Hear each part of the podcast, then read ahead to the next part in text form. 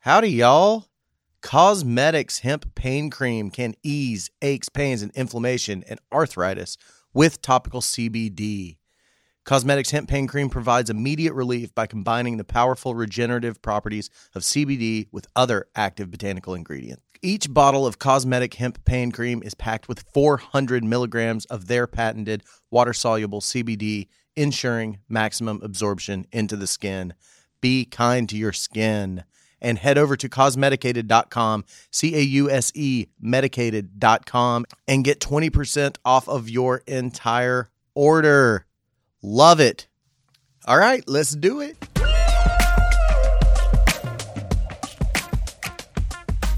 Welcome in to the South of Scruffy podcast. My name is Ben Fields. I am your host. Thank you guys for listening.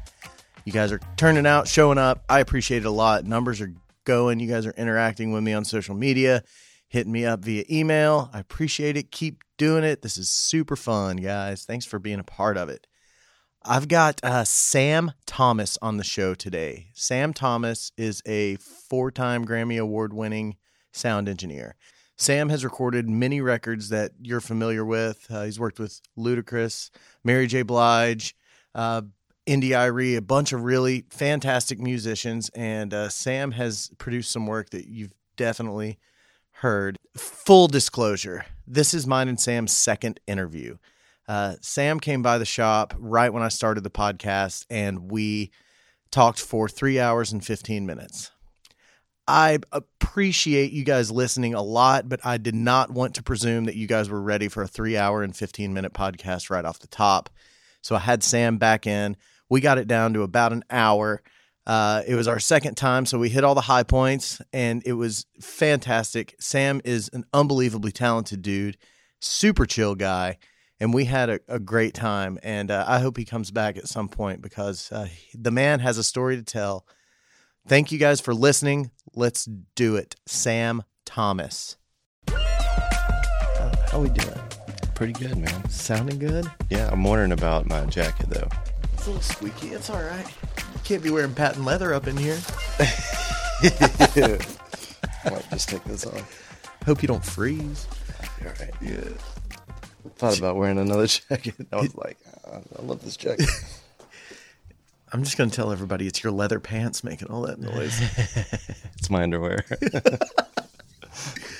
Dude, how are you, man? man, I am fantastic. God, I'm glad you're here. I am glad to be here. Thanks for coming. Deja vu. I know. Something, something about it feels familiar. It's awesome. yeah. What you been working on lately? Up to? Man, I have been. Let's see, what have I been doing? Mastering, mastered a few records. Yeah. Some artists down in uh, Atlanta. Oh. There's this rapper Ben Hated. Worked with him. He just did a record with Big Gip Okay. from uh, Goody Mob. cool. A very cool record. Just Yeah. mastered that last week. Is it done? The, it's a song. Oh, one it's just a song? Yeah. Okay, cool. Yeah. song's done. What else? Um, working on some Food Network shoots with the Yeah. the Pop Fizz crew. Yeah, man. Enjoying that. Enjoying uh, GoPopFizz.com. go uh, yeah go Pop Fizz at go Pop Fizz Yeah. hashtag. Dude, you're uh, you're you're moving into like the the camera world, right? Camera uh, location sound. Yeah. Um, yeah, I guess location sound is new for you too because you spent a career yeah. what doing Yeah, location sounds pretty new. Um, I guess it's been about a year that I've been doing it Yeah. so far. Um, what were you doing before that? I was um, past twenty years have been in the recording studio, Making rec- Engineering? yeah. Or- yeah. engineering, producing, mixing, mastering, tracking, everything, all songwriting, all all audio related stuff. Yeah. Is uh was did it start like as a wanted to be in the music industry and or wanted to be a musician and then got in the studio? Is that how that went? Yep, basically. It's, it's how it goes, man. It seems like I mean, I was uh I'm a guitar player. This is my big thing. I mean, Yeah. I play other things, but guitar is like my main instrument and Yeah. I was in a couple bands when I was younger and just couldn't quite get the unit together. 'cause- the band? The together? band. Yeah. Yeah. Couldn't get the right fit. yeah. I mean, it was like, you know, the drummer ended up having heroin problems and That'll get you. and the bass player was always late and he was an alcoholic and Man. always had an excuse and Yeah. The music industry breeds a lot of people that are that are you know Yeah. got demons some sometimes. hmm Yeah. Yeah. it was a it was a really cool band, and we could we could have had a future, but just didn't work out. And so I was like, man, I really like this. I really like what's going on here, but I don't have my shit together. Yeah. So let's uh let's go on the other side of the glass. Yeah. Let's help out those that do have their shit together, and Yeah. and then I'll just think about what's gonna happen in the future when whenever it happens. And Was there part of it part of you that was like, okay, if I get on the other side of the glass and understand this from an engineer an engineering standpoint, it'll make me a better musician? mm, Was, yeah, Was there any part of that that got you interested in in doing the behind the scenes? Well, yes. Um, I always had some sort of recorder, Uh, like when I was young. Like I was like 10, 11, 12 years old. You know, I started playing guitar when I was eight, oh wow. and all I wanted to do was write songs and Yeah. play guitar. And So you started recording them and yeah, I had a- yourself? yeah, I had a little Tascam Porta Studio four little cassette tape four track recorder. Oh, cool. Did you plug a mic in and plug your guitar in? And, Mhm. Yep. Yeah. and then you record a couple tracks and then you flip the tape over and you record a couple more tracks Yeah. and you can blend them together and you know i had another tape deck that i would you know record it to and then just kind of bounce back and forth Oh, and yeah. build up my tracks and everything Yeah, that's primal, but you were doing it. yeah so when it and i did um, a bunch of live sound in my younger days and Okay. when i was way too young to be able to get into the venue but i was running sound so That's what they say about all the like uh I don't know Aerosmith and all those, you know, all- uh, Rolling Stones. You know, they had one member of the band who was 16, and you know they couldn't get into the club Mm-hmm. unless they played and Yeah. sneak them in through the back door, to Mm-hmm. absolutely play the bass. Yeah. No, I've seen that happen a few times. And, uh, but yeah, I was just like, you know what? I want to, I like what's going on. I like being around creative people. Yeah. I like seeing talent. yeah, I like seeing players and, Yeah. and writers. Yeah. And I'm a message guy. I love great lyrics. You can move people. yeah, Mm, You can make them happy, sad, cry, jump around, thrash, yeah, vibe out. Like there's just so many outlets for music that I was like, I gotta get into this. And so yeah, went to full sale right out of high school. oh yeah. And that is that in Orlando? It is. Yeah. Yeah. That's a big one. That's a big. uh I mean, I guess it's technical, but it's an art school, right? Mhm. Maybe mostly, and so you can you kind of have the tech side and the, the Uh, art side with people. Um yeah, it's it's you know, mostly recording arts, um, film, video, Yeah. gaming. like, l- like live making video sound. games. hmm Yeah. Yeah. Um like virtual reality was just getting hot and they had like doing all that stuff. I, Yeah. I mean I went to full sale in 98, 98 Yeah, when when 99. virtual reality was getting hot for the like second of four times. it was a million dollar systems. Mm-hmm. Yeah. The, the towers and computers were huge, and Have you noticed that that like VR has had this kind of it's it's been around a couple times uh, that it's really been popular and people have made big pushes towards it, and it just there's something about it that it can't break through and become the way. I mean, I've never actually used it before, like Yeah. the little goggle things or Yeah. whatever, and all that. I've never even So you know what? Um, 3D movies have been have ha- had the same like the same kind of career that VR has. V, uh, 3D movies have been around for a long time. I mean, they started. I want to say in the 60s or 70s they started messing around with the with the idea of like Mhm. stereoscopic kind of 3D stuff, and it's it's failed three times now. I mean, you you remember 10 years ago you went you could see a bunch of 3D movies. Yeah. Well, I have a problem with those because I've had three surgeries on my left eye, Ah. and I was born with eye problems. And, Yeah. And I've had prisms in my glasses. I've worn patches on my eyes and all that. So whenever I'm looking through those red and blue glasses, Yeah. like it, it, it doesn't work for me. Right. Like I just it make it gives me a headache more Yeah. Uh, than anything. okay so so this is my this is my theory like the reason vr and and and 3d uh, movies and all that can't catch on is because people don't like to wear stuff on their face hmm it makes them feel weird things um, it's the same reason i think that google glass hmm you know was going to be the next big thing and then the Apple Watch became the the wearable, you Mhm. know, the the popular wearable technology. It's on your own. Oh, you got one on. you Yeah. know? yeah, yeah. But but still, like you know, going to school, learning VR, learning learning learning uh, 3D. That's definitely. It's like you're on the cutting edge of stuff, and it's like who who wins? Does Beta win or does VHS win? You Mhm, know, and, mhm. and you know, I think it's the thing that wearing stuff on your face, people can't I can't think get behind. I think the uh, the sound of movies has a- as it's gotten better. The what are we at now? Eleven point two or s- I don't even Is that know. what- right? I don't know what it is. It's Yeah, it's got to be something very yeah. Dolby Surround yeah, 11.2. something. I don't. e- I'm probably wrong with that. It's probably even more than that Yeah, now. but- sure. But, having subwoofers and having like super surround sound is like it. It really makes you feel like you're in the middle of it. Yeah. So I don't need something on my face to to, to tell immerse me more, Me. yeah. to make this more real. Mm-hmm. Yeah. So f- how'd you end up at Full Sail? Wha- How'd that work out? Well, I I didn't do the greatest in high school. I, Yeah. Like I said, I got a guitar when I was young, and all I really wanted to do was play music. Yeah. And um, and I was working at this cart in the middle of the mall selling Grateful Dead T-shirts and concert stuff, It and was tie dyes, yeah, dancing bears, Yeah, everything. Yeah, that was yeah. Terrapin Station tees. Yeah, yeah, exactly. and a coworker um, disappeared for like a week, and Yeah. then I, I was like, "Where's John?" And he's like, and he came back. He's like, "Oh, I went down to this open house at Full Sail," and I was like, "What's that?" And he's like, "It's a recording art school. I think You learn how to, you know, get in the recording studio and make records and Yeah. stuff." And I was like, "What? Tell me." And he was like. He showed me the, the The pamphlet. the, yeah, yeah, it was like the yeah, exactly. He showed it to me, and he was like, "Dude, just call the number and What's the number? one eight hundred Can Rock."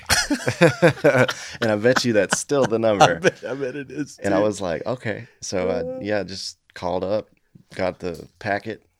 So they sent it because my parents were both like, "What are you gonna do? Your Yeah. grades aren't very good, Yeah. and you got to you got to do something." And I was like, "This is school. It's a recording school. Yeah. It's like this is what it's I'm technical. about." It, it involves me. There's not a lot of hmm um, like standard acad- academic type, you know, classes to it, right? Did you have to take English and You- math and all that? Yeah, we had to take a couple core classes, but it was more like intro to Windows 95. Yeah. Yeah. yeah. Like, you know, just weird stuff like Yeah. that. But I mean, it was, you know, we had a recording class, we had a MIDI class, we had Oh, cool. everything that we did was on two inch uh, analog tape. so, um, where where were you working at the kiosk? Like, where'd you where'd you grow up and all that? I grew up in Roanoke, Virginia. Oh yeah, Yeah. off the Blue Ridge Parkway. Exactly. Yeah. Yeah. It's uh, about, I don't know, about four hour drive from here, I guess, three and a Yeah. half, four hours. Okay, both parents and all that. Mm-hmm. Yeah. Yep. My dad now lives in Richmond, Okay.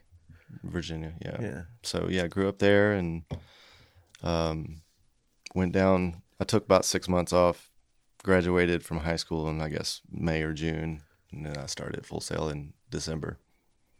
Okay. So I was like, Went straight to straight down to Orlando Just went as a straight. 19 year old or 18 year old. Or I was, I was eighteen. yeah.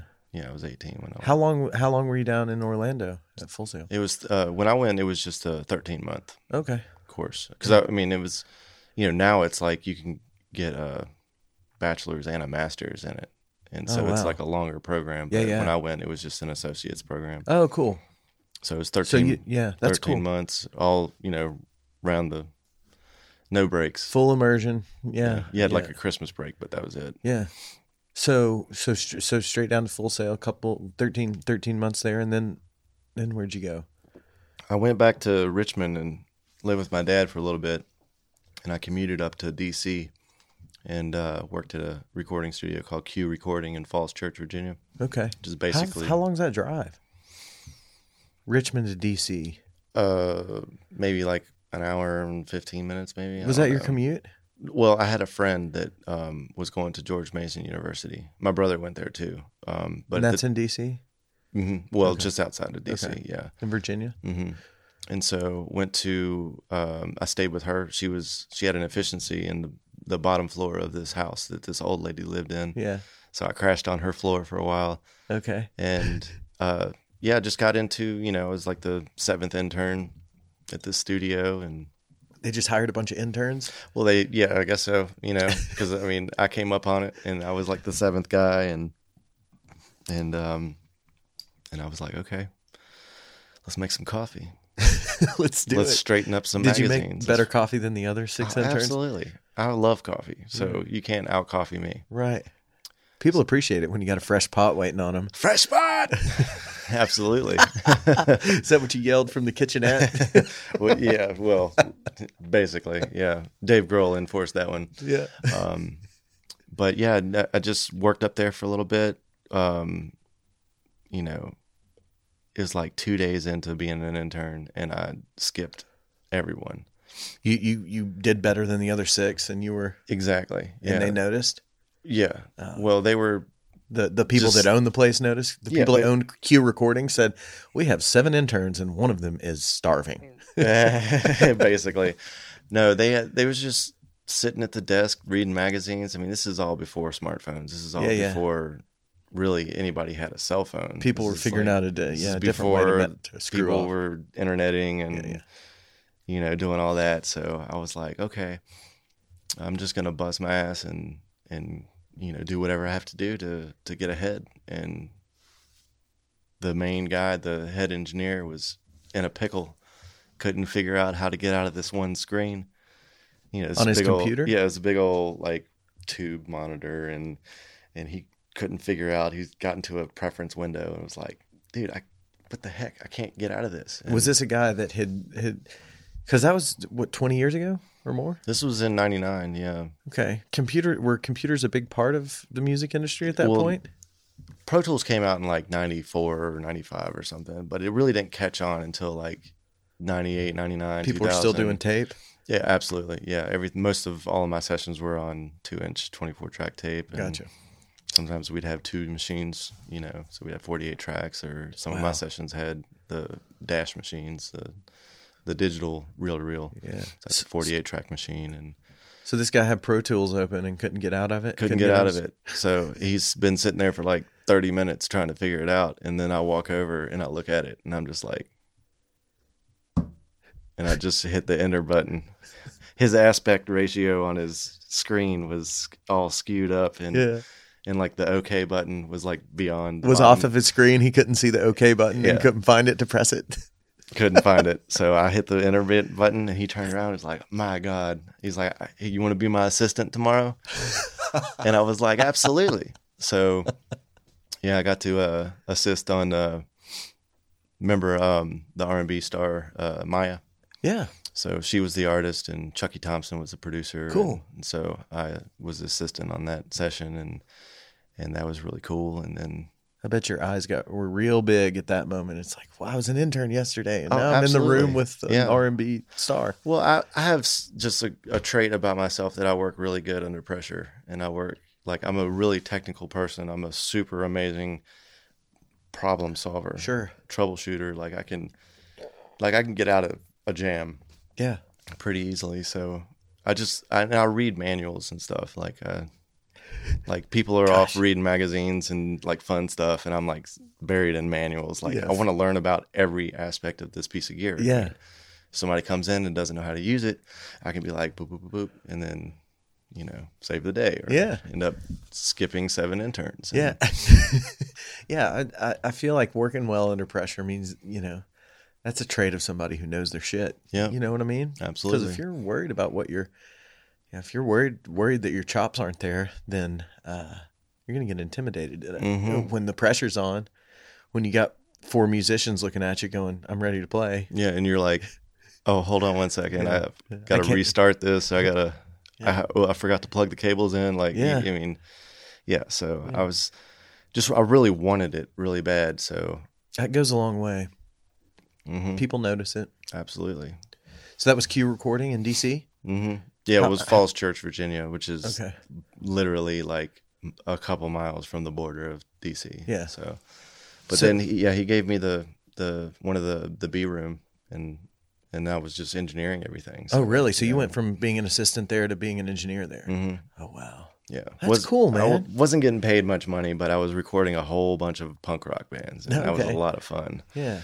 So I did that for a few months, and then and then I got a call from uh, the guys I was roommates with at Full Sail, and they were like, you know, just checking on each other. Hey, have you Yeah. found any work yet? And I'm Yeah. like, oh, I'm kind of working at this studio, but nothing's really going on. Yeah. And and they're like, well, yeah, we don't have much going on either.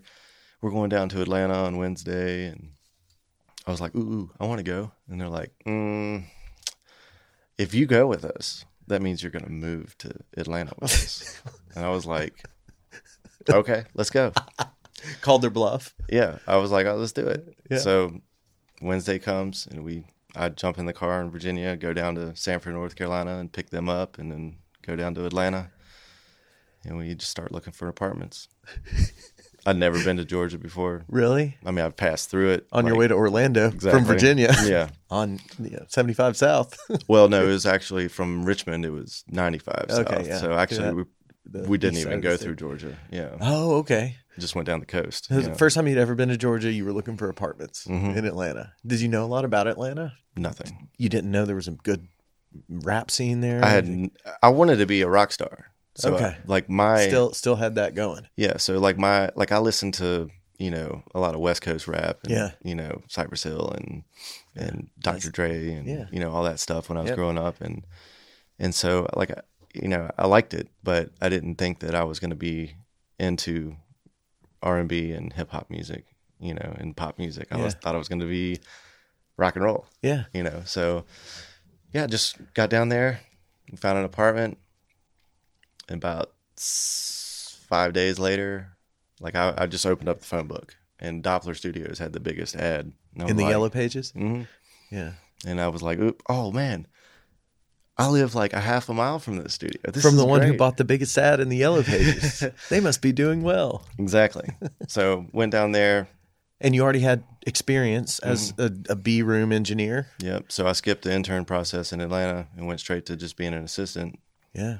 and um, I assisted one session at Doppler, and uh, the the client was uh, it was a Jagged Edge session was the artist. It was a song for the Big Mama House soundtrack, the Martin Lawrence movie, Oh. Yeah, yeah, yeah. where he has the fat suit. fat on. suit. yeah. Yeah. And um, so yeah, uh, just hit it off with the engineer, which actually his name was Ralph, and I saw Ralph this past weekend. It was great. No seeing him. way. Yeah, Where at? down in Atlanta. Is he still there? Yeah, he's still he has his own studio, Parhelion. It's Oh, great, cool. It's amazing studio. He's still doing amazing things. So he was an engineer and you were his assistant? hmm Okay. Yep. So yeah, cow the tape machine, threw up the reels, got all the input, and then just kind of like you know, Yeah. you know, the whole setup process is the biggest part. And then once the session's going, the session's going, and you Yeah. just take care of the clients. Yeah. So the clients really liked me. The producer uh, is this guy Brian Michael Cox, big time R and B producer. Yeah. and uh, he was assigned producer to a production company called Noontime. And after the session, he was like, "Man, we need an, uh, an engineer at our place. You wanna? Is that interest you?" And I was like, "Absolutely. Let's uh, let's talk about it." So, he came in and produced a record at Doppler Mhm. and saw you and said, Hey, can I hire you Mm, away? basically Yeah. yeah. so he took me over to his production company the next day and uh and i talked to the owners and we worked out a, a salary and uh and then they gave me the b room so Back in the B room. back in the b So room how long were you at Doppler then? Just one session? it was just that one session. It just me- I just met the people because I wasn't like a I was freelance, so Yeah. I wasn't like a staff guy. Yeah. If they wanted to keep you, they could have hired you full time, right? Exactly. Yeah. And this other production company did. Yeah. So Noontime? noontime. Yep. Yeah. Um. So Well, how Three- much did you do with them? Did you do a lot with them? Oh yeah, yeah, I did a lot. Um, I was uh, I was the engineer on uh, Ludacris record area codes with Nate Dogg. I've got hoes. That's right. I love that cut. I've got hoes. yep. Um, so I engineered that record. Um, that was a pretty big record when I first got going. Yeah. And then like a couple weeks later, I um, I was the engineer on the uh, Trick Daddy CeeLo record. Yeah, I Drove in remember the that. wind. Yeah, Dro in the wind. Yeah. Yeah, I remember Pop the that. Top and let the sunshine. you can smell it from in. here. Oh yeah, exactly. um, worked on a bunch of Pastor Troy records. Yeah. Uh, worked on a bunch of uh, Jim Crow. It's a, a rap group that was uh, signed to Noontime, Okay. and uh, worked on a bunch of records with those guys. Produced a record on them called Bandcamp, which was great. We tried to submit it to um, Amer- was it American Pie? Yeah, yeah, yeah. Is that where you got the name for? wh- Is that where the, uh, the it was name after came the from? first one had come out. They were working on the second one, and Cuddy Cartel, rest in peace. He just passed away last year. He had a heart Oh, bummer. attack. Um, good friend of mine. Uh, Sorry, man. yeah, it sucks. Just out of nowhere, just Yeah. like I get a call saying that you know he has passed, and but Sucks. I'm yeah, sorry. it's terrible. Um, but yeah, no, me and Cuddy like uh, worked on a bunch of solo records. I, I probably I produced and engineered. I don't know. I was looking at my catalog the other day. I probably have like 35, 40 records with this guy. Really? So, um, yeah, just you know, writing records. There's uh, artist Little Corey at the time produced a record on him. That was pretty cool yeah.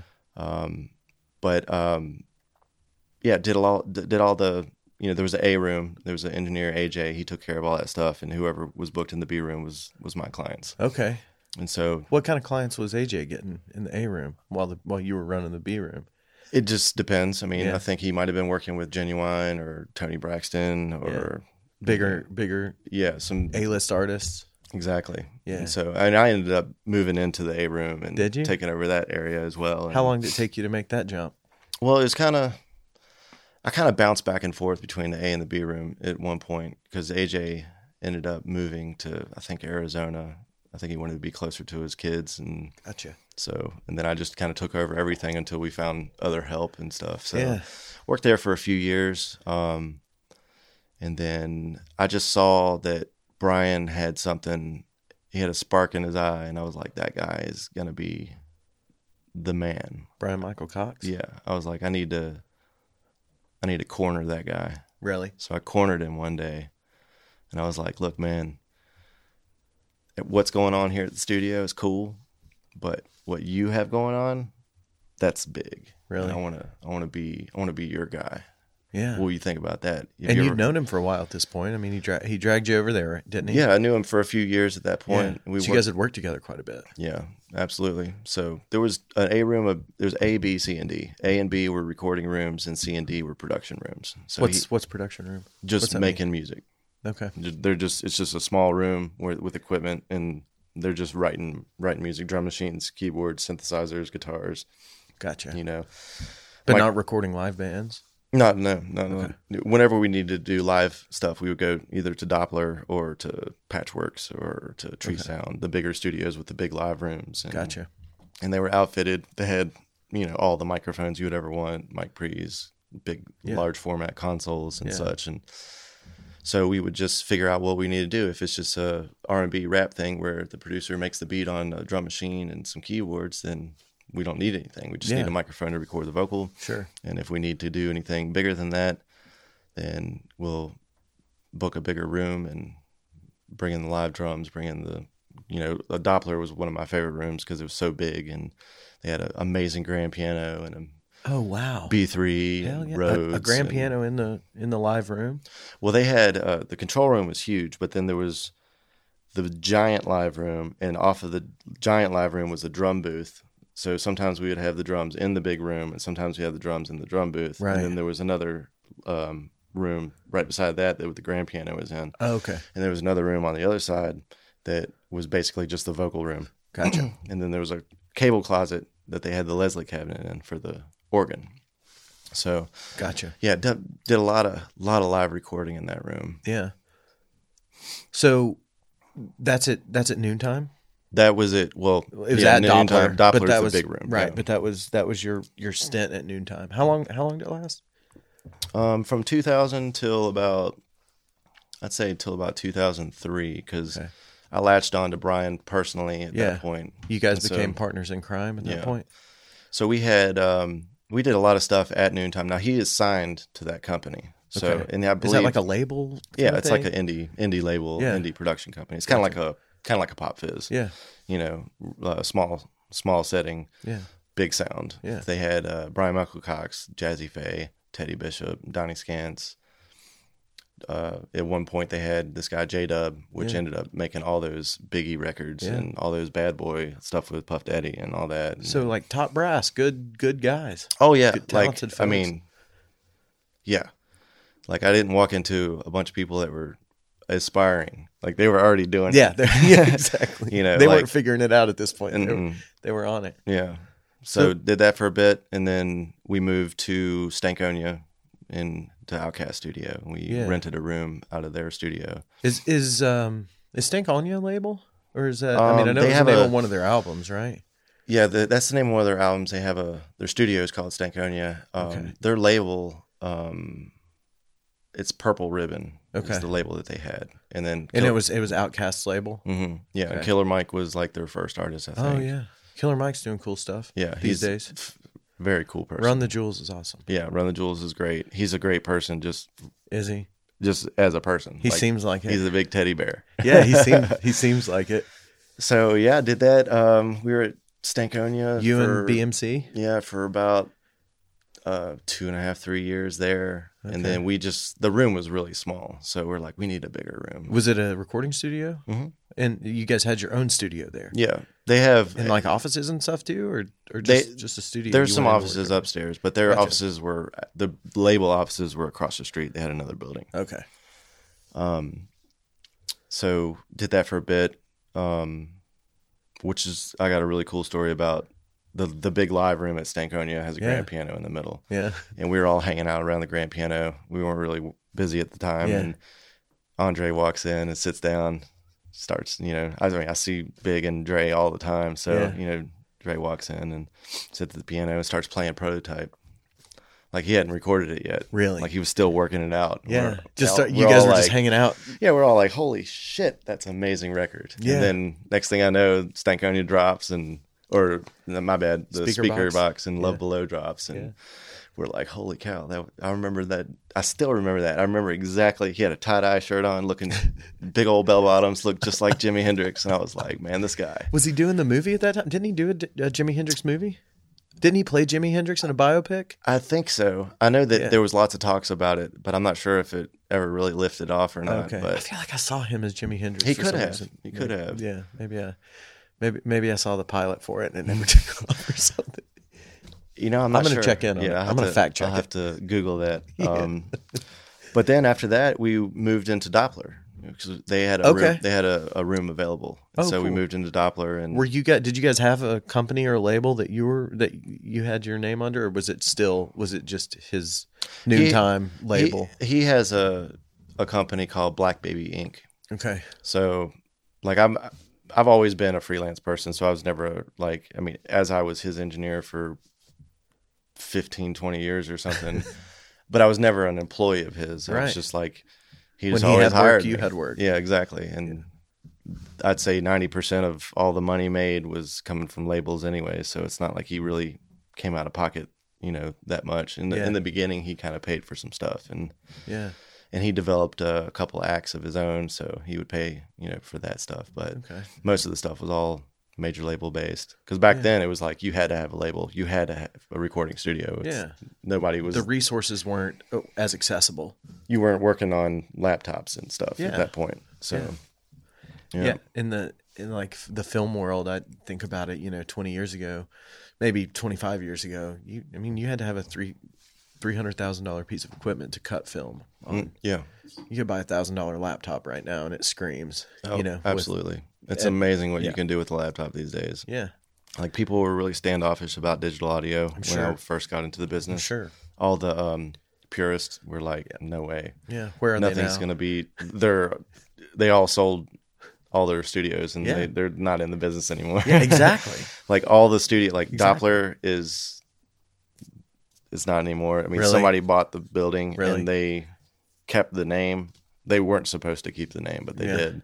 It was And- already on the sign. and the yeah and the the owners were just like mm, fuck it just let them have the name they're like late 60s they're like they cashed out you know they're like i'm good Yeah. but they had the studio since 1967 like the owner was an intern in 67 You're kidding and then he ended up being just moving up So it was And around then- 40 years before they sold it was a- around for 40 years before Mm-hmm. they sold it. yeah it was one of the one of the premier studios in, in town it still is i mean some some other people bought it since then and it's like there's so many rooms in that building so it's just like they just rent out to everybody Yeah. Whereas when Doppler was Doppler, it was like they had a whole section where they did all the voiceovers and because you know Turner, Cartoon Network, yeah, yeah, all Adult, that stuff. Adult Swim, yeah, TBS, cart, you know, all it's that all stuff. headquartered down there. Yeah. So they would do all the ADR and all the dialogue stuff. Okay, so it And- wasn't just a it wasn't just a music recording studio. They did ADR Yeah. for film and they did Mhm. voiceover work and all yeah. that. and they had a bunch of people doing That's cool. music beds and stuff, and Did they have a library? Like a Oh, music yeah, library yeah, that they mhm. yeah. yeah, It's funny how many little different pieces of the puzzle you've got to put together to make a Mhm. to make a real outfit then and Yeah. and now too, you know. You can't you can't just be a, a recording studio where, you know, a rap artist rents you, you know, to Mhm. come to come and record a record. Like they had to do sounds like a lot of piecemealing too. Mhm. It's like uh, companies now have to do it. yeah. They had a whole bunch of small rooms, which is what they occupied, and then they had two big SSL rooms with the giant consoles in it, and those were the music rooms. Cool. So those are the two rooms that we would occupy, and then they had a back hallway that was all music producers and stuff. So we occupied two of the three of those rooms in the back. So, uh, how long did you and Brian stay at Stankonia? It was probably till like 2005, Okay. and then we moved to Doppler, and we were at Moved- Doppler okay. for, I mean, 10 years. more, Really? Probably. More So than that was the yeah. that was the bulk of it. yeah. Okay. What what kind of artists were you guys recording when you went back to Doppler? Um, we uh we had a big run with Mary J. Blige. We did a Oh, bunch cool. of records on her. We did um How'd that stuff go? amazing. We Yeah. we did a record called "Be Without You," and that was probably the biggest record that she's ever had, and it's Yeah. probably one of the biggest records of all time. I remember it. Yeah, it was number one for 18 weeks, and it was labeled. Uh, Billboard magazine called it the song of the decade. from Really? 2000 to 2010. Yeah. And then just recently, maybe like six months ago, they uh, they named that song the the best R&B song of all time. No way. Yeah. And you recorded it? I recorded it. Yeah, I was one of the guys that recorded it. So there's Yeah. a couple different engineers because they went back to LA and they did some overdubs and they did some other Yeah. vocals and stuff. So, but uh, yeah, we ended up winning a Grammy for best R&B album um, for that That's album, awesome. and then we won a Grammy for this best R&B song for "Be Without You." Yeah. You so you you won two Grammys? Four. Four Grammys. Yeah. What were the other two for? And then like the next year, we were back in the studio with Mary on her album. What's it called? Growing Pains, I think. We did like three or four records on that album, and uh, and then that one for best R and B album. Man. And then like two years go by, and and then I, I mixed um, the entire album for India Irie. Uh, Yeah. The let's see, it's uh, testimony to love and politics was the name of the album. So I mixed that. How'd entire- that one do? uh, it did great. We won a Grammy for uh, for a song called "Pearls," which was the Sade remake, Cool. and uh, it was the best urban alternative performance or something. With, yeah, one of those. There was a French artist, Dobe Gandor, that was uh, a singer on it as well, and uh, yeah, Indie so- IRE, man. yeah, That's she's awesome. She's awesome. Yeah. She's great. Yeah. That's super cool. So yeah, we did a lot of lot of big records, and you know, uh, we did a lot of records on Justin Bieber's first album. Okay. We did a bunch of records on Chris Brown's first album. Gotcha. We we like to break people. Yeah. Instead sounds of- like it. It's fun and it's really great to work with people that are established, but Yeah. it's also really great to take this no name person hmm and produce them and record them and then boom.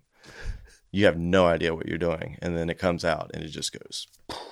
It's just like, okay, that was pretty cool. Can you feel it when you're in the studio with somebody like that, with like a Justin Bieber? like, do you know what you're Do you- doing? are, are you, you know, if, if you do a hundred recording, you know, sessions a year, and a Justin Bieber walks in, are you like, okay, that guy's got it, the other ninety nine didn't? Like, do you know? Do you do you notice it? Do you that, recognize yeah, it? I know that now, and I, I I learned that pretty early on. But I mean, the kid was like 13 when I met him, Really? and he was bouncing off the walls like a kid, Yeah, like a and, thirteen year old kid. And he was playing the drums, and he was playing the piano, and he was playing the guitar, and I'm like, he's playing. Like this guy is He's like- good. He's good, and I was like, man, and he can sing. I was like, this guy is he's talented. Yeah. He's gonna be something. And yeah, and sure enough, I mean, he's He a was. huge pop star. Didn't he so- get found on YouTube? Is that how that yeah. worked? He, well, s- what had happened was he did a cover of Usher's "You Got It Bad," and Brian produced that song. Really? And so Usher and Brian are like homies. They're like Yeah. best buds. So, so um, Brian was like, "Yo, Usher, this guy covered your song, and listen to this." And we play. I mean, you could look on YouTube. You could find it. Do we sue him or do you just want to holler at him? I think I even recorded the video. Really? like, I'm not in the video, but Yeah. I'm like holding the camera Yeah. of when he's singing this, and and yeah. So Usher ended up signing him to his label, and uh, we did a bunch of records on his first album and then on the second album, and yeah, it's just it's great to be able to break an artist, especially somebody young. Like a lot of Yeah. people in the music industry are like, "Oh, you're too young to be here." I'm like, everybody that has ever been anything started when they were super young, Yeah. and they were famous. I mean, the Yeah. Beatles they were like teenagers Sure. when they started. Like, Yeah. I mean, all the bands that we listened to, they were super super Yeah, young. they didn't pick it up when they were 35 and got famous for it. Right. You know, they These were doing all it are- early. Yeah, exactly. Yeah. So it's it's just a it's a blessing to be in in the company of of people that that are you know amazing writers and producers. Uh, Yeah. this songwriter John Tay Austin wrote all those songs that I just spoke about, the Mary Yeah. J songs, Yeah. and he didn't write the NDIRE songs. My um, good friend of mine, Drew Castro, uh, he produced the entire album. And uh, and then Which I got one? to mix it the NDIRE E album. Okay. Yeah, he he produced that whole album, and me and him are like best friends. So, uh, of course, he's gonna reach out to me and be like, "Yo, I want you to mix this." And there was a couple other mixers that they had, and and I beat him out. they had the the the the first single was called Therapy, and they sent it to a couple different people, and and then I mixed it, and they were like, "Yo, this is the guy that we want to mix the album." Yeah. So yeah, you have to you have to put forth your best work because there's All the time. there's so Every many time. people, especially nowadays. There's so many people out there that do the exact same yeah, thing. there's that you trunk do. slammers or free, you know, people that are that are hungry that Mm-hmm. are out there that have chops and they they're right behind you, man. Yeah, To take your job exactly. if you're not doing it. Yeah, I you know, my wife gives me a hard time because like you have to make a hundred every time. You have to make an A plus every single time you do something.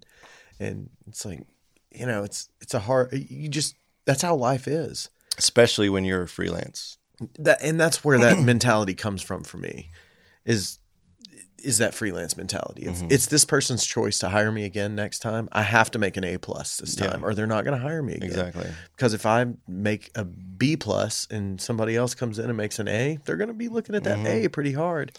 Yeah, and you you have to have those kind of grades in your technical ability, but you also have to have those kind of grades in your personality. That's Because another big part of it that a lot of people. nobody. overlook. I mean, in a recording studio, I'm sure I'm sure it's the same way on a on a on a set, but especially in a recording studio, if the vibe gets shot, Yes, you might as well just turn the lights off and go home. absolutely. Because if especially if it's the talent that gets shot, You It's a know, people game. I mean, you, you're dealing with people with personalities and and and their their vibe, especially if they're an artist. And with with me, it's mostly actors. When I'm when I'm directing actors, like I have to make sure that they are in a good headspace all the time, or I'm not going to get the performance I need out of them. same and if, thing. And yeah. if I lose it, it, I mean, it doesn't take much. It could be a s the smallest thing that happens. And then, you know, you've got 40, 50, 60 people sitting back here who have worked to make this scene Yeah. happen in front of the camera. yeah. But something happened with your actor and they're not able to give you the performance that you want. Mm-hmm. Same thing with singers, you know. figure. There was a songwriter, Adonis Shropshire, that I've done a, amazing work with, and I've learned so much about vocal producing from him that like you never say negative words to people, like no nots, no can'ts, no won'ts, don'ts, Yeah. nevers, sucks, any of Yeah. that stuff. Like you just don't say that stuff. It's, it's not in the vocabulary. So if you're not hitting the note right or you're messing up the pocket, then you're like, ooh, ooh that that's cool. Let's let's take it up a notch. Like, you know, Yeah. like give it to me. Ooh, ooh and try this. Oh, and when you get to the note where it's it's a little high right there, raise your eyebrows. Like like all these Yeah. Mm-hmm. little things that are That are positive. positive encouragement. Yes. That's And- how the Rasta people do it. Have you uh, looked into that? Like they don't understand things because under is a negative word. They overstand something. and it's Mm. how like about this that? whole yeah, it's it's kind of crazy, the IRE movement. yeah well i mean you you just have to have you know because i mean at the end of the day you're recording that person so it's like first off it's not your song it's their song Right. so your opinion doesn't count unless you're the writer or the producer Right. and even if you are the writer and the producer it's their song. Yeah. Like you hired this producer to produce your record. Sure. I, here's my idea, and if the producer takes it and goes a different way, they're gonna be like, "That's not. That doesn't sound like me. I would never say that. I don't sound that way. Yeah. I can't hit those notes." Yep. So you have to really cater things to people. So Yeah. that's like one of the really big reward is to custom tailor stuff. Yeah. I work with this first AD named Mike Figlio, Great and guy. you li- you know him. I love Figley. And Uh, Fig. Fig is the man. But he um He used to be a sound guy too. Yeah, he's. I think he still does some of that from time to time, but he's a wonderful first AD, and I won't go anywhere without him these days. But he, um, he learned a lesson from his dad that was like these artists. His dad was a, rec- uh, an engineer, or he recorded you know bands in studio, and um, he tells this story that his dad told him was like you know a lot of people can do what we do. Uh, but these artists, you know, they're in here because they trust us and because they want us to capture what they've got our job is to yes capture what they're doing and capture what they've got but it, enable them to do a little bit more get that little bit extra Mm-hmm. out of them and i think that's a, a bit of a, a bit of a, a a universal thought with any any kind of you know when you're dealing with any kind of artist Mm-hmm. it's it's let's let's get it let's get what we know well, let's get the baseline but let's do something Mm-hmm. that makes this special Ex- special. That's the word. It's special. Yeah. Because anybody can sing, anybody can play. But if you're special, then that's what rings with people. absolutely Mm yeah everybody can do the baseline hmm. Mm hmm. Yeah. So Atlanta was a thing for you for how long? You said 20 years? Yeah. 18 years. 18 yeah. years? Mm-hmm. Is that is that um you know back that back at that last stint with with Brian Michael Cox at Doppler was that the were you there when you decided to leave Atlanta or had you gone on to something else before you decided to Um, no, Lucky. we, uh, I mean, we, that was from like 2000 until like 2015. Okay. So basically 15 years, I was ex- like his guy. Yeah. And then after we stopped working together, basically we stopped working together because technology took my job. Oh, really? And it was b- half my fault because I am so tech savvy that we were You automated your job and then they said we basically Is that yeah. what happened? Well, it was like, you know, he used the MPC 3000 and you What's know, Uh, it's a drum machine Oh, yeah. and it's uh, MPC stands for MIDI production center. Yeah. So you Gotcha. you got like f- you know two in four out MIDI, and so you, you hook up keyboards, sound modules, Yeah. bunch of Moog stuff, Gotcha. bunch of Roland stuff, chord. You know, we had racks and racks and racks of gear. So any session that we had, like I was toting all these racks around and wiring everything up, and then micing everything, Yeah. and then setting the vibe, doing all that. I mean, I would bring tapestries, candles, incense. You know, I mean, lights. like I'm setting the vibe That's that little bit of special you got to give 'em. exactly and uh and then laptops came out and and then i was like brian you should you know you need to get into this thing logic this thing called logic it was emagic at the time and and before apple bought it so it was emagic logic and and so you know we got a computer and we put that on there and i set up all the environments for him to talk to the drum machines and Yeah. all the modules and everything and then next thing you know like everything that I was doing to to do that, it was all in a box.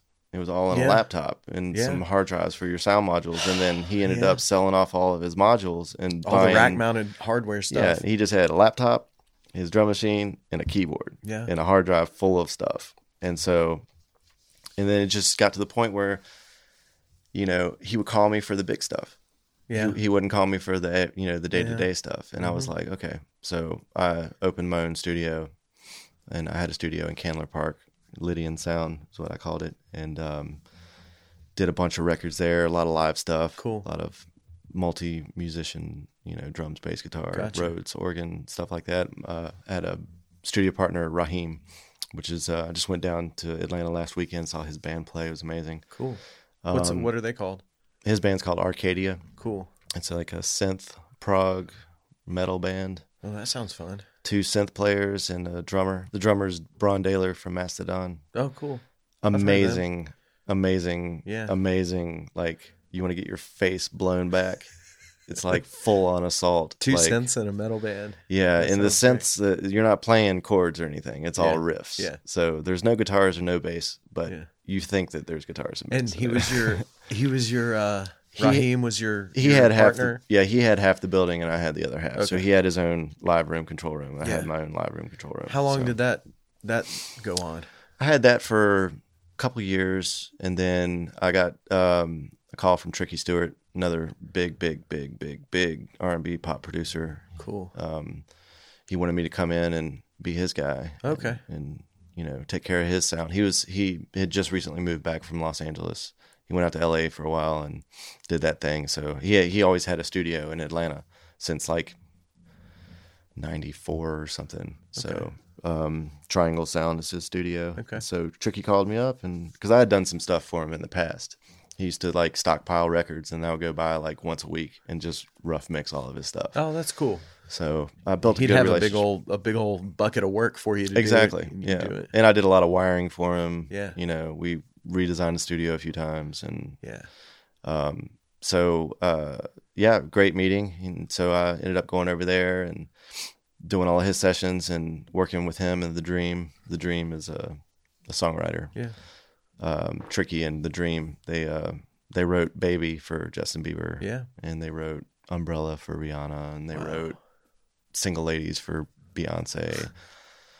and amongst a gang of more uh, Yeah. other That- records that- that, those were are- those are huge, just the but big- those were the yeah. super big ones. Um so yeah, I went over there and started working with them and then I still had my studio, but I was like I haven't been in my I haven't even walked into the door in 3 months cuz I've been over at his studio. Yeah. So I was like, what do you think about me closing my studio and bringing all my equipment over here and making your room like the most badass room that it can Yeah. be? And he's like, "Pfft, okay. Bring it on. Yeah. so that was like 2015. So I went over there, set up shop, did a bunch of big records with him. Um, and then, uh, nice. It's raining. It is right. I like that. It. I like it too. Yeah. Yeah, it's soothing. Uh, did a bunch of records with him. A lot of uh, a lot of tracking and, and engineering and mixing for for projects that we were working on. And uh, and then I just like I, I always show up early, like Yeah. really early. E-, Got to. even if I don't have Yeah. a session. Like I'm literally there as soon as I wake up, get something to eat, Yeah. go off to the studio, and then I really kicked my own writing into gear Cool.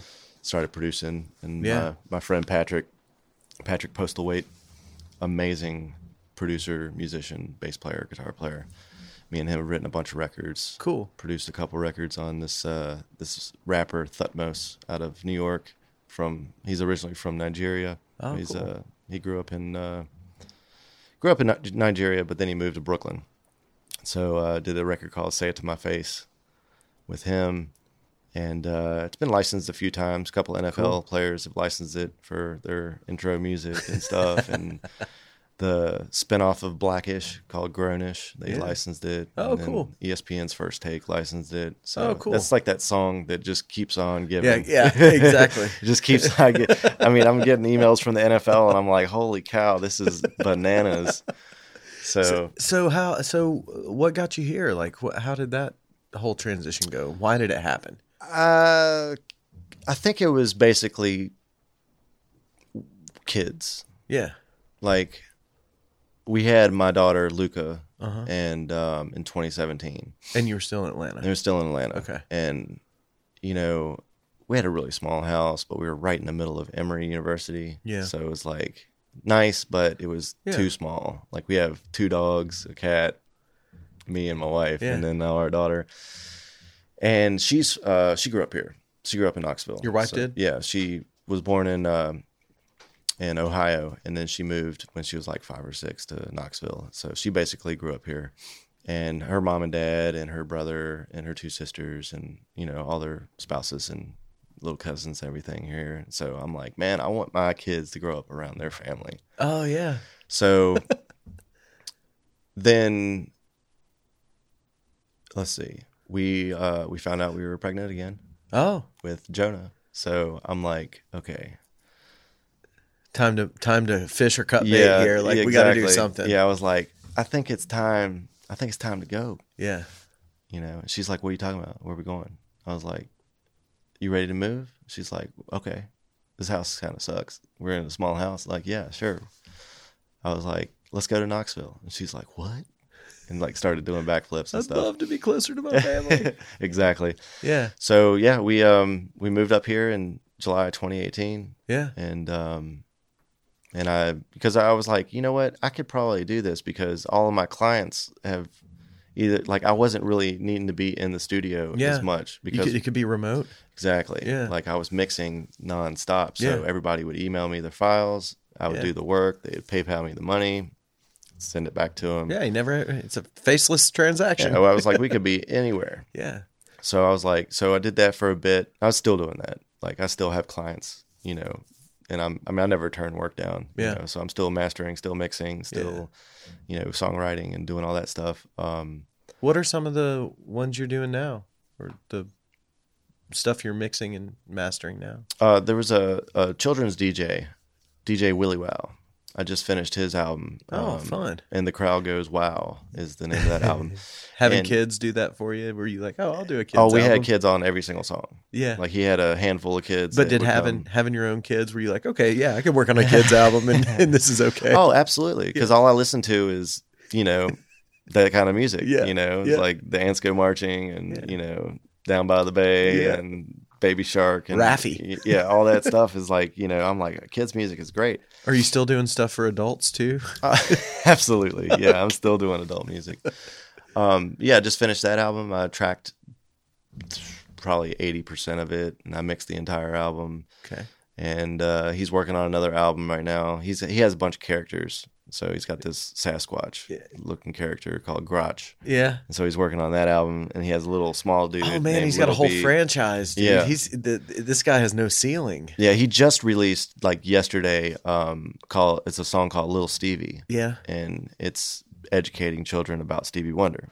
Oh, cool. So he Well, uh, everybody needs to know about Stevie Wonder. I'll go ahead and Exactly. tell you. Well, he's a he's an African American guy, and there's not very many black guys out there that are children role models. Like Gotcha. all the hip hoppers and the R and B stars Oh, I are see what you're very saying. adult. So does he feel like it's his responsibility to be be that? Is that what he's trying to do? That's his calling. Yeah. Gotcha. Like I don't know if his dad was really there for him. I don't know his story, his Yeah. family story like that, but I don't Yeah. know if his dad was really there for him Yeah. and he was always wanting to be good to children and stuff. Yeah. So yeah, he's been doing it forever. He's he's he's DJ'd at the White House. oh wow. He's DJ'd for the mayor in Atlanta. He's throws he throws parties all the time. Oh, he that's does. cool. He had he did a contract with the College Football Hall of Fame and did like 15 weeks in a row. That's The, the pretty kid- amazing. The kids parties that's cool. in the in the in the morning, and That's he cool. he does New Year's Eve stuff, but it's instead of midnight, it's 12 noon. But it's kids. I mean, it's like sold out. Like That's you awesome. would not believe. They how love many- him. Love him. Uh, the parents love him too. Absolutely. Ah, that's You so know, cool. So Yeah. yeah, I, he's a super great friend of Yeah. mine too. So That's cool. Yeah, and he's got a great thing going on, and and I'm always pushing him to do more. I'm like, Yeah. dude, you just need a you just need a TV show. Yeah. I'm like, I was like, you need to get a camera. He's like, I got a camera. I was like, okay, we need to get you some lights and a green screen. And every morning you need to do something, and then we'll find us an editor that can key in whatever The you need- background. Mm-hmm. yeah, whatever it needs to be, with like little fish going around Yeah. or like you know, Oh, that's a you great know, idea. he's You got- should do that. I'll help you. Uh, okay i'm working on it i'm trying to develop it because he needs he needs people to help him with that like, Yeah. he's got ideas and stuff but it's like he doesn't know the the proper Yeah. people but That sounds really cool. we did a song called uh, mlk that way and we put it out last martin luther king day and uh, it went number one on uh, sirius That's awesome. on the the children's That's channel. cool. That's Oh, Yeah. cool, man. yeah so uh, he you know, he's got records like the ants and the grasshoppers like don't be a yeah, grasshopper yeah. be an ant Yeah, you know it's yeah. like just teaching kids because all these kids you know they look up to like future and migos and Ah, Yeah. you know, all these like super hardcore and Migos, rappers they're and- grown men, and they're talking about grown men stuff. exactly so, So there's let's- no let's get- young let's- role models yeah, for these kids That's cool, man. That's Yeah. really cool. so yeah i've done, been doing a lot of work with him he's just a fantastic person Yeah. What else? um I heard you were doing like an Alicia Keys. Yeah, record. we uh, me and Patrick and Tricky wrote s- a couple songs uh, for Alicia Keys. Um, pretty sure they're going to be on her album. It comes out next month. Gotcha. So yeah, we already got some of the paperwork in order, but waiting to hear, you know, if it if it made it or Did not. she record it? Yeah, she recorded both the songs, and she sounds fantastic on That's it. awesome. And yeah, just uh, hoping that she uh, she keeps them. You know. Hell So- yeah, I hope so too. I hope that doesn't end up on the cutting room floor. I know how that feels. Uh, yeah, exactly. well, you know, sometimes people record songs for an album and they don't make that album, but they Yeah. make the next album. So Yeah. it's like, you know, you yeah. know, but they're fantastic records. Uh, there's a songwriter, Sick Pen is his name, which is a perfect name for this guy because, like, he is sick with that pen. Like, he can write his ass off. So he was the songwriter on these records, and uh, another producer, Pierre Medor, was um, he co-produced it with us, and just some really amazing music. Yeah. you know, just so yeah, that's uh, something that's uh, I'm really looking forward to. Yeah. I'm Um, gonna have to check that out. I'm gonna have to keep my eyes peeled for that one. exactly. Absolutely. Yeah. Dude, thank you so much for Mhm. coming by. Yeah, man. I appreciate it so much. Absolutely. We got to do this again. I think we should. Yeah. I think you can be a friend of the show. I hey, you know, I could be a yeah, I could be a, a, a what do they call them? A regular. Yeah, a regular. Yeah. Yeah. But yeah, everything is, you know, it's just kind of spinning into, you know, now I'm doing stuff with you and Yeah. you know, working on TV commercials and TV sets and some reality shows and I love having you around, man. I might I might just BMC you and just just, just They- put hey. you make make you my sidecar There you everywhere I are. go. Yeah, absolutely. Yeah. I love it. I love Yeah. the team. The team Pop Fizz got a great team, you You know. are damn right we do. It's so, a good group. Absolutely. Thanks again for coming over, man. I appreciate it. A yeah, lot. man. You got it.